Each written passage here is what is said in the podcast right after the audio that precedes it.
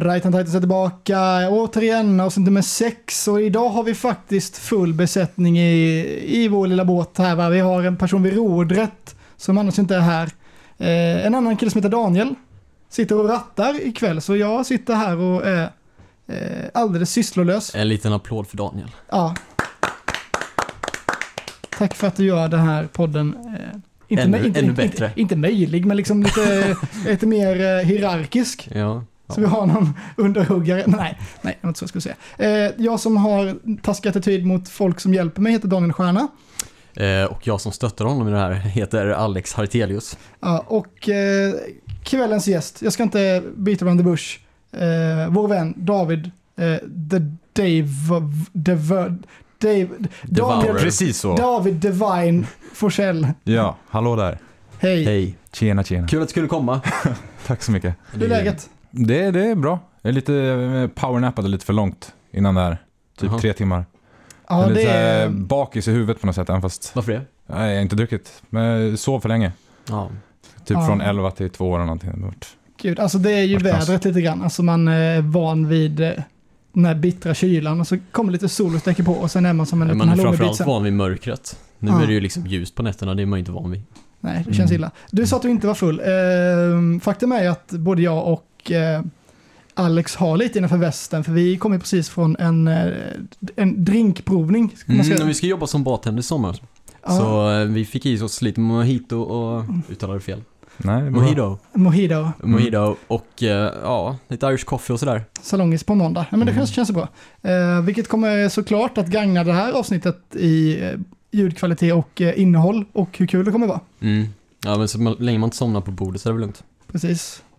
Kan jag ta ett glas vatten och ett varv runt kvarteret så kommer du kunna komma tillbaka. Och... Ska vi bara köra igång eller? Ja. Ja, det låter bra.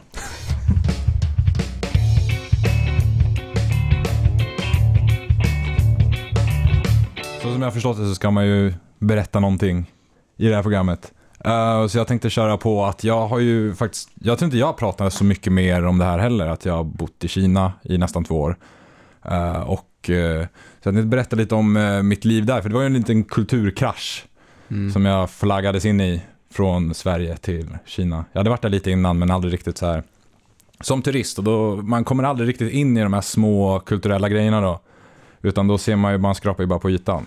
Ja, Så- men man blir kanske inte ens behandlad som en eh, jämlik riktigt. Det är som att åka till så här, eh, Rhodos och tro att man ska bli en av folket. Man Ja. blir så vallad runt bland Jag olika... blev ju en, aldrig en av folket eftersom jag är nästan två meter och de är en och en halv typ. Var de Så- rädda för det eller?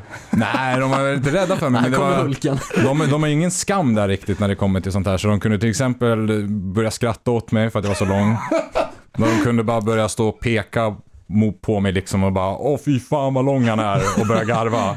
Och jag fattade ju kinesiska då också, då var det ganska Ja. kul att gå in och bara ja jag vet och så såg man det i deras ögon för de var inte redo på att jag skulle kunna ge ett svar på det. Nej, Det där var ju ganska ja. oförskämt ändå ju. Ja men det är lite av den kulturen, alltså det är en annan grej där. Ja. Men eh, det finns väldigt, väldigt mycket att säga om kinesisk kultur och kulturkrascher där. Men jag tänkte ta något som ligger oss svenskar nära hjärtat. Och det är ju Ikea då.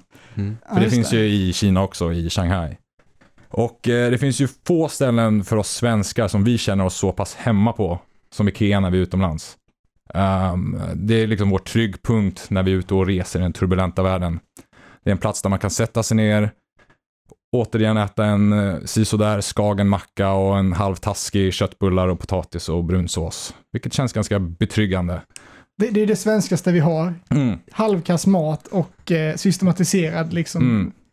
Eh, Ser ätning. likadant ut överallt. Ja. Så man vet vad man får. Det är fyrkantigt som fan. Älskar det. Ja, och så jag var ju tvungen att åka dit lite då och då. Och eh, grejen med Ikea i Kina är att det inte är massa blonda, blåögda Joakims och Erikor som irrar runt där. eh, Som det är i resten av världen. Ja. Utan eh, där har ju verkligen kineserna tagit över Ikea. De, eh, vi känner oss hemma på Ikea, men kineserna är de som verkligen känner sig hemma på Ikea. Så jag tänkte berätta lite om hur en vanlig tripp kan se ut när man åker till Ikea i Shanghai. Ifall jag får. Ja, ja, absolut. Är, det, är det nu vi ska lägga på den här eh, shoppingmusiken från The Sims i Ja, ja bakgrunden? det, det skulle man kunna göra. Får jag försöka leta upp den? Det hade varit jättekul. Ja, Nu är det live, live YouTubing här. Eh, Det finns såklart många andra. eh, video. Fast ingen som är så bra som YouTube. Nej, absolut inte. Eh, Youtube.com. Eh, Mm. In och lyssna. Hela världen finns Överlägset bäst. Pewdiepie finns där. Medan du söker efter den låten så kan jag gå in lite, jag kan berätta lite om resan till Ikea också. För det är, det är lite av en del av upplevelsen när man ska till Ikea i, Mm. i Shanghai. Um, eh, så jag brukar hoppa av i metrostationen eh, som heter Shanghai Indoor Stadium. Där Tobias Hysén spelar fotboll. Uh, gjorde i alla fall. Eh, och det är stationen närmast Ikea. Så det är så svenska safe spacet i Shanghai. Så nära Sverige man kan komma. Och då traskar jag igenom smog och avgaser för att ta mig till min älskade tryggpunkt som är Ikea. Och jag jobbar på Ikea förresten.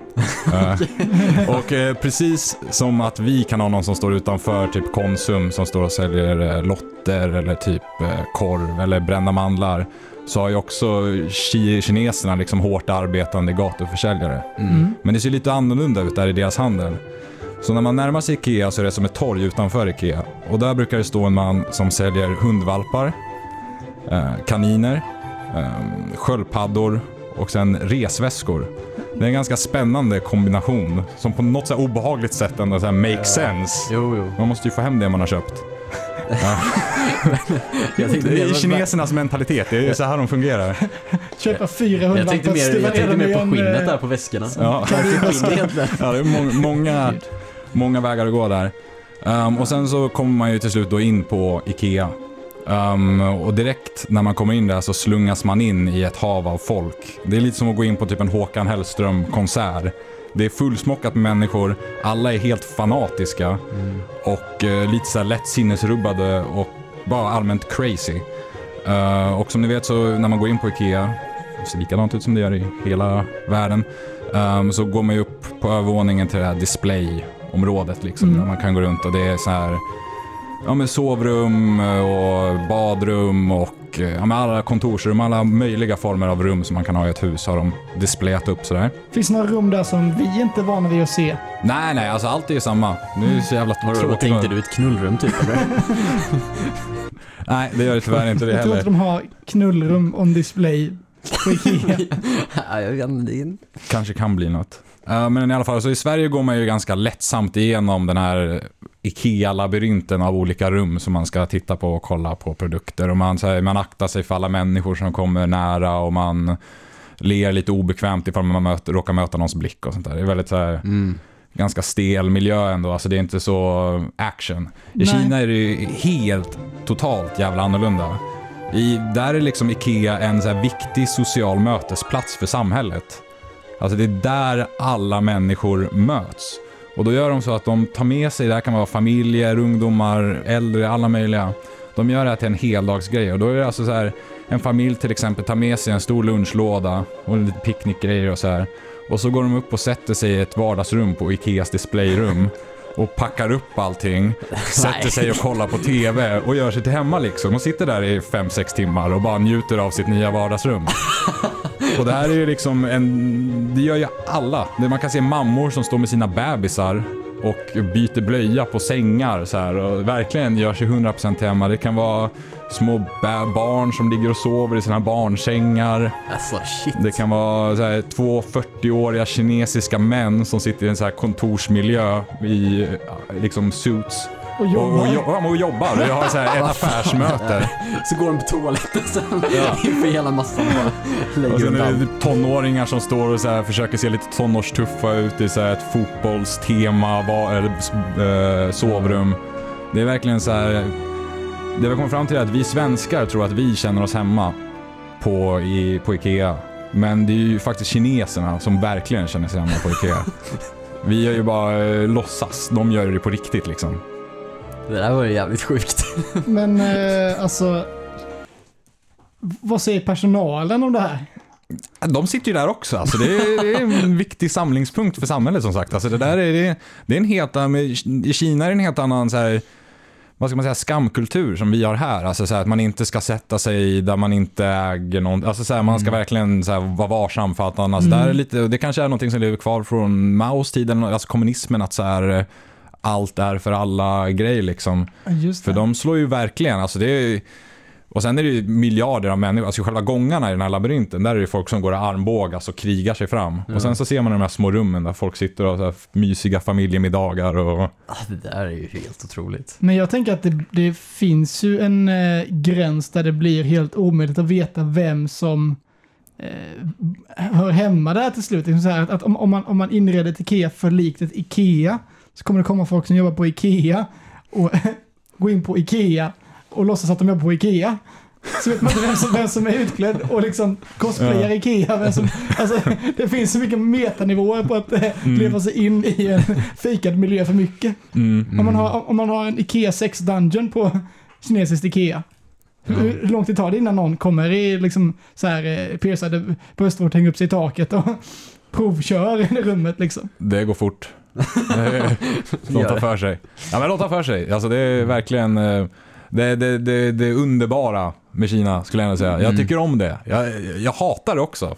För jag är ju svensk. Mm. Så jag hatar ju sånt där. När folk tar för sig för mycket. Alltså, så här, alltså när det blir så här, folk armbågar sig för att komma fram och det verkligen Mm. är lite så här gå och sätta sig så här, en centimeter och så här, luta sig på en och sådär.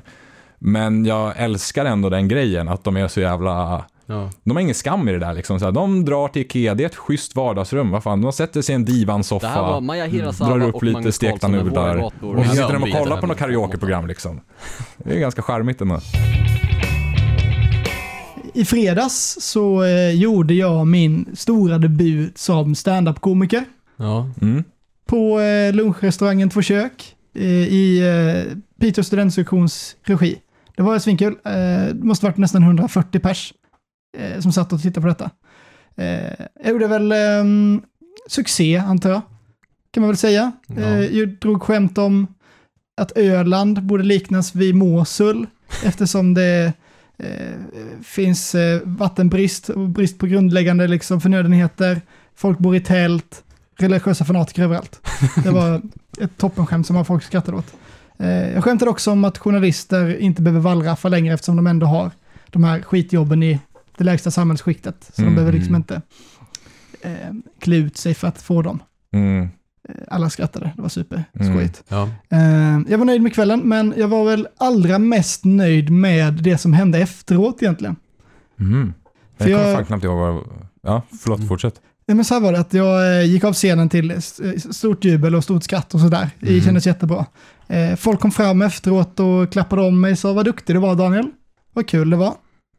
Ha ha ha ha, sa de ibland. Skrattade. De bara gick fram till dig och ha ha ha ha. Ja, men det var. I korta ordalag, ungefär så var det. Mm. Eh, men det, sen efter det, tystnad. Inget mer. Så jävla skönt. För det finns ingenting som är värre än när man fastnar med någon snubbe, ofta en snubbe med t-shirt och som rutig upp, uppknäppt skjorta ovanpå, som ska berätta om liksom så här de finare så här subtila kvaliteterna i typ Louis CK eller i Mm. Ja. Eh, så här Magnus Bettner eller liksom i Bill Burr som gör dem till sådana vassa samhällsanalytiker. För det är något av det mest tröttsamma som finns, eller håller ni inte med om det? Att, att, man, att man bygger upp eh, vikten och liksom, eh, viktigheten i humor så att det blir någonting mer än vad det liksom... Jag förstår ju vad du menar, men jag har ju själv aldrig varit med om det direkt. Alltså jag har aldrig, det har aldrig kommit fram någon och sagt att jag är som Louis CK eller kommit fram och sagt det fina med humor. Nej, men eh, det känns som att det finns en, en kultur hos folk som är väldigt glada i stand-up idag, Mm. som inte är bara så här eh, den här eh, goa stämningen så här att fan vad kul det är med saker som är roliga, jag tycker allt är roligt och så Mm. länge det är roligt så är det kul. Utan mer så här, det finns viss, alltså att, att man måste bygga upp humor till att också ha någonting samhällsnyttigt eller någonting viktigt. Att humor blir den här skrattspegeln som så här avspeglar Ja, det ska, verkligheten. ja, tankeställare Mm. liksom. Ja, men att det ska finnas en, en, eh, en, en funktion i humorn som inte bara går ut på att det ska få folk att skratta, utan det ska få folk att tänka också. Ja. Mm. Man ska få folk att, eh, Mm. att känna att ja, men Louis CK, han är inte bara rolig, utan han säger också sanningen som ingen annan kan säga. Mm. Bla, bla, bla, bla, bla, Mm. bla, bla, bla. Jag orkar inte höra det mer, för det kan väl fan bara vara lite roligt. Ja, att man hela tiden ska leta efter den där djupare innebörden. Mm. Ja, Mm. jag förstår vad du menar. Och jag menar, Mm. det, det, det är klart att vissa komiker är ju väldigt roliga och Mm. väldigt, väldigt smarta och har väldigt mycket så här knivskarpa analyser. Mm. Men det är ju inte bara de som blir eh, så här upphöjda till skyarna som någon sorts profet eller någon sorts så här samhälls... eh, Mm. Eh, nå- en sån lackmuspapper som så här filtrerar eh, samhället som vi lever i nu och ger den här sanna bilden som ingen annan vågar säga. Mm. Utan så här, eh, ofta komiker som dör i förtid blir ju i eft- efterhand, postumt, liksom upplyfta som sin tids stora genier eller så här, vår tids liksom, Mm. stora tänkare. Jag tänker typ på SNL-komikern Chris Farley. Ja, det vet jag om där. Jag vet fan inte ens, men jag, jag kollade ändå på Mm. stand jag har ingen aning om Du har ingen Det är väl aning om- den där som går runt med han är. en, vet du det, skinnjacka eller? Nej men Chris Farley var ju en, eh, han var ju eh, ganska rolig komiker eh, för, jag menar så här 15 år sedan, eh, dog i förtid i, någon, i missbruk, Mm. som många som blir väldigt kända gör. Ja. Mm. Hans humor gick väl egentligen ut på att han satte en livrem under sin så här tjocka mage och sen sprang, sprang kring bredbent och skrek mycket. Mm. Eh, väldigt så här, men så här fysisk komiker. Mm. Eh, jättekul, men inte fan kan man bygga upp den typen av eh, komedi till att vara något mer än bara skojigt liksom. Nej. Mm. Nej. Men efter hans död har jag sett liksom långa dokumentärer om hans så här, gärning till världen Mm. och liksom hur viktig hans humor var för Mm. samtiden och vilken så här skrattspegel han var för, alltså det Mm. blev ju löjligt. En, en svensk eh, person som hade samma, som genomgick samma behandling var ju Svullo, Mm. som eh, begick självmord för, eh, kan det vara nästan 15 år sedan. Mm. Hans, eh, en av hans mest kända sketcher låter ungefär så här. Och hej, och nu blir det nyheter för döva. De två män som i tisdags sågs i Även han har ju blivit geniförklarad efter sin död. Ja. Och liksom, Men det, det är väl bara en grej att man blir geniförklarad efter sin död. Ifall du är halvkänd typ. ja men visst är det det. Alltså det, det är ju, har man, har man ett kändisskap och ett konstnärskap Mm. Eh, så är det ju eh, bara en tidsfråga innan det blir uppburet av folk som är så intresserade. Mm. av den konstformen att man vill legitimisera liksom sitt intresse. Men eh, jag, är, kan inte, jag kan inte vara ledsnare över att det börjar krypa in i en sån grej som stand-up comedy liksom. Jag, jag diffar där mot dig lite grann, för jag tycker att det är lite nice. Men det är, jag tycker ändå om typ sån här, typ Bill Hicks och George Carlin och sån här. Ja men jätteroliga. Jätteroliga. Ja, svårare för typ att Jerry Seinfeld är så jävla hyllad. För jag tycker fan inte Jerry Seinfeld är så jävla rolig. Jag tycker han, eller han är så här familjehumor lite grann, Mm. liksom så här. Why do they call them watermelons? Are they water or they melons? Och så här, bara så här, lite, så wow. Det är Nej. väldigt så här, jag vet inte. Nej men det, det, det, är ju, det är ju vitsar liksom. Mm. Och jag menar, det är klart att man kan, eh, man, man måste ju ge cred där cred liksom är Mm. förtjänat. Ja. En sån som Jerry Seinfeld som har eh, blivit superstor Mm. på sin konstform, eh, tjänat asmycket pengar och nått Mm. ut till jättemånga människor. Det är klart att han ska få cred för sitt arbete, men man behöver inte geniförklara någon Nej. och, deras, att, och ge, den ett hö, ge liksom det de, man gör ett högre värde än just det det är liksom. Nej. Mm. Så det, det är som att eh, Justin Bieber om, om, om 10-15 år kommer bli geniförklarad och hans Ja. musik och hans konstnärskap kommer att få en hö, ett mycket Du högre... menar att han kommer dö då om 10-15 år? kommer det någon gång? hur det kommer se ut då när typ så här, för det finns ju, det finns ju alltid de här, det finns ju som två grupper lite grann, ish, där det är människor som antingen tycker om ganska mycket så här modern radiomusik liksom, eller finns det ganska mycket människor som är old school liksom, ska lyssna lite på legendar, alltså så här Jimi Hendrix och lite så här det gamla goda Mm. Undrar hur det kommer se ut när, när, när Justin Bieber är liksom det gamla goda. Då, Vad fan eh, lyssnar man på då? Ja. ja, det är väl eh, vitt brus. eh, tortyrljud kanske. Mm, Det är det nya. döende jätter, Bara så här, grustag man har tagit korsfästningar. Ja. Nej, jag, jag är bara så otroligt, eh, jag, jag, ska inte, jag ska inte raljera för mycket, men eh, om det är någonting jag vill ge publiken på standupen i fredags, som eh, liksom en fjäder i hatten, att det är att de inte, att, att så fort applåderna då ut den kvällen, så Ja. var det ingen som pratade om standup mer. Mm, Tack, mm. tack för att vi slapp snacket. Men tar du livet av dig så skulle du bli geniförklarad och då skulle alla helt det, här är din, det här är din agenda nu. Du Ja. sätter det här i programmet, sen går du hem och dödar dig själv och sen så... Go out with a bang. Klart slut. Over and out. Jag eh, tänkte gå vidare att eh, prata om konstformer. Eh, Okej. För jag kom över ett klipp på YouTube med en kille som kallar sig för kung Henry Bowers. Har ni hört talas om honom? Ja, det har jag gjort. Mm. Han är ju en, eh, en av Sveriges största eh, battle-rappare. Ja, det är inte Henry bara det han är Bowers. känd för. Inte? Nej, för han håller ju också på med kanske den sämsta konstformen av dem alla. Eh, poetry slam. Mm, slam, the poetry slam. Det ligger ju otroligt nära varandra. Alltså, jag, jag ser ju battle rap som poetry slam fast med lite street-attityd. Men alltså när du kör poetry Mm. slam så är det ju ofta själv. När det är battle rap så är det ju versus någon annan. ja, jo. Det är väl mest det. Men sen är det ju också i diktform. Du har ju skrivit en dikt som du läser upp och, liksom- och betonar vissa ord som gör att det ska låta extra kraftfullt och så vidare. Ja. Men jag tänkte att vi skulle lyssna på ett klipp när han läser upp en dikt från programmet Spoken Word som tidigare sändes på ZTV. Okej.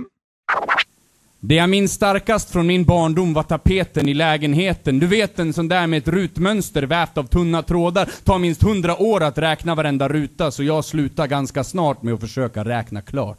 Ett ganska vanligt barn med andra ord som samlar skrot och annat coolt man kunde hitta. Titta på He-Man och gilla Kiss för namnets skull, fast jag inte hade någon skiva. Fick dock då och då mer eller min- mindre aggressiva utbrott. Banka skallen mot väggen i hallen tills all den ilska jag bar på laser. Och när jag sen tyst och förtegen gick och såg mig själv i spegeln såg jag ett blodsprängt rutmönster i pannan. Och jag tyckte det var vackert. Jag tyckte det var vackert. Ja, jag tycker ju att det här är skitfult. Och Jag håller med dig. Henry Jag håller med dig. Men nu ska vi, det är inte Henry Bowers vi dis- dissar utan det är ju själva konstformen för han är ju faktiskt... Henry Bowers också. Ja, men jo, men, en person utan det är... men han har ju ändå kommit på tredje plats under World Championship som det heter. Så jävla... Ja, ja, ja. Och så har han också blivit framme som årets battle rapper, det var du inne på där ju. Jaha. Eh, men för mig låter det här som när man lyssnar på hiphop typ för första gången och försökte komma på egna rim. det, det blev ju liksom sällan bra. Ibland gick det ju inte alls. Eh, men sen så kan jag ändå tycka att jag själv hade en ganska stor talang när det kom till att skriva raptexter och eh, också utföra dessa, vilket jag gjorde. Jag var ett stort Eminem-fan som liten, Mm. Vilket man kanske inte Mm. tro. Jag Can, can relate. Ja, jag tror varenda fast, ja. white kid on the block. Ja, jag, jag, var ni, jag var 11, jag, jag var 2000 nio, tio år. Mitt största problem var att jag inte var född i gettot. Jag var så jävla ledsen över det. Alltså, Det kändes inte som jag hade någon legitim rätt till att vara rappare. Jag kände, Nej. ja ja. Hade Men du inte jag hade en sjuk eh, besatthet. Jag hade liksom planscher på, på väggarna och, och kläder där det stod Eminem. Eh, och sen så hade jag liksom bokstäver hängandes över min säng. Va? Svarta bokstäver där det stod Eminem. Japp, Wow. det stämmer. Och det var ju inte normalt. Eh, om jag varit tio år äldre så hade jag ju varit Eminem-fanet i låten Stan. Du vet han som kör ihjäl sin gravida fru i bakluckan där. Han kör ner i Mm. vattnet. Mm. Ni, ni har väl sett musikvideon där? Visst, Ja, är- absolut. Men nu fick jag ju liksom nöja mig med att själv stå framför spegeln i mössa och hörlurar. Jag hade liksom så här skitstora hörlurar utan att ha pluggat in dem eller någonting för det fanns ju inte trådlöst på den tiden. Så stod jag framför spegeln och mimade till Eminems låtar. Eh, men nu är det ju inte rap vi pratar om, det är ju slow, eh, poetry slam, rapparens eh, fulkultur, kanske man kan säga. Och jag har ju liksom aldrig riktigt förstått grejen med poetry slam. Och så får det ju vara, man behöver ju inte gilla alla eh, konstformer, du behöver ju liksom inte gilla poetiska dikter och, och så vidare. Smaken är ju som baken. Samtidigt känner jag ju, vem, vem är jag att döma? Ja men fan är du den? Man kan ju inte döma något som man aldrig har provat. Nej, faktiskt inte. precis. Du, du, du eh, säljer ju eh, Henry Bowers för en femöring här Ja, liksom. Så Mm. därför har jag skrivit en egen dikt som jag hade tänkt läsa upp. What? det här vill jag höra. Ja, det här, det här kan vi få ta om några gånger. Okej, det här är cringe. Det här kan bli jättecringeigt. Okej. Efter gymnasiet kunde jag känna förnedringen, så jag tog mig till Arbetsförmedlingen. Vi var ett gäng av arbetslösa, men allas dröm var att jobba och ösa. Vi vill alla ha pengar till en lägenhet, tjäna ihop deg gjord av knegarsmet, köpa en resa till månen, kolla på ufånen. Träffa en partner och dela sina minnen, sammanblanda våra sinnen, dricka ur varandras vattenflaska och i slutändan bränna skelettet till gemensam aska. Jag lyckades få ett jobb, det tändes ett hopp, när skulle det ta stopp? Ursäkta chefen, skulle jag kunna få en kaffekopp? På kaffe... På kaffekoppen stod det Alex, jag drack varje kvart mitt kaffesvart, sen började jag hälla i vitt kiss. Det smakade inte piss. Det smakade mjölk. Och vet ni vad? Jag tyckte det var gott. Jag tyckte det var gott. Åh jävlar! I love you. Det var som en slam poetry artist på lite, lite, lite tjack. I love it. Åh. Jajamän, det var alltså eh, Right Titans för den här veckan. Svin trevligt att göra det här igen, som vanligt. Det blir Ja. lite rutin för mig. Hoppas att eh, ni känner samma sak. Både, Ja, men det här är ju verkligen en uh, veckorutin så att säga. Ja, Man blir inte hel utan Right on Titans en gång i nej, veckan. nej, men det känns lite fel. Det jag som, tror att du känner samma sak nu David när du har fått vara med här i studion en gång.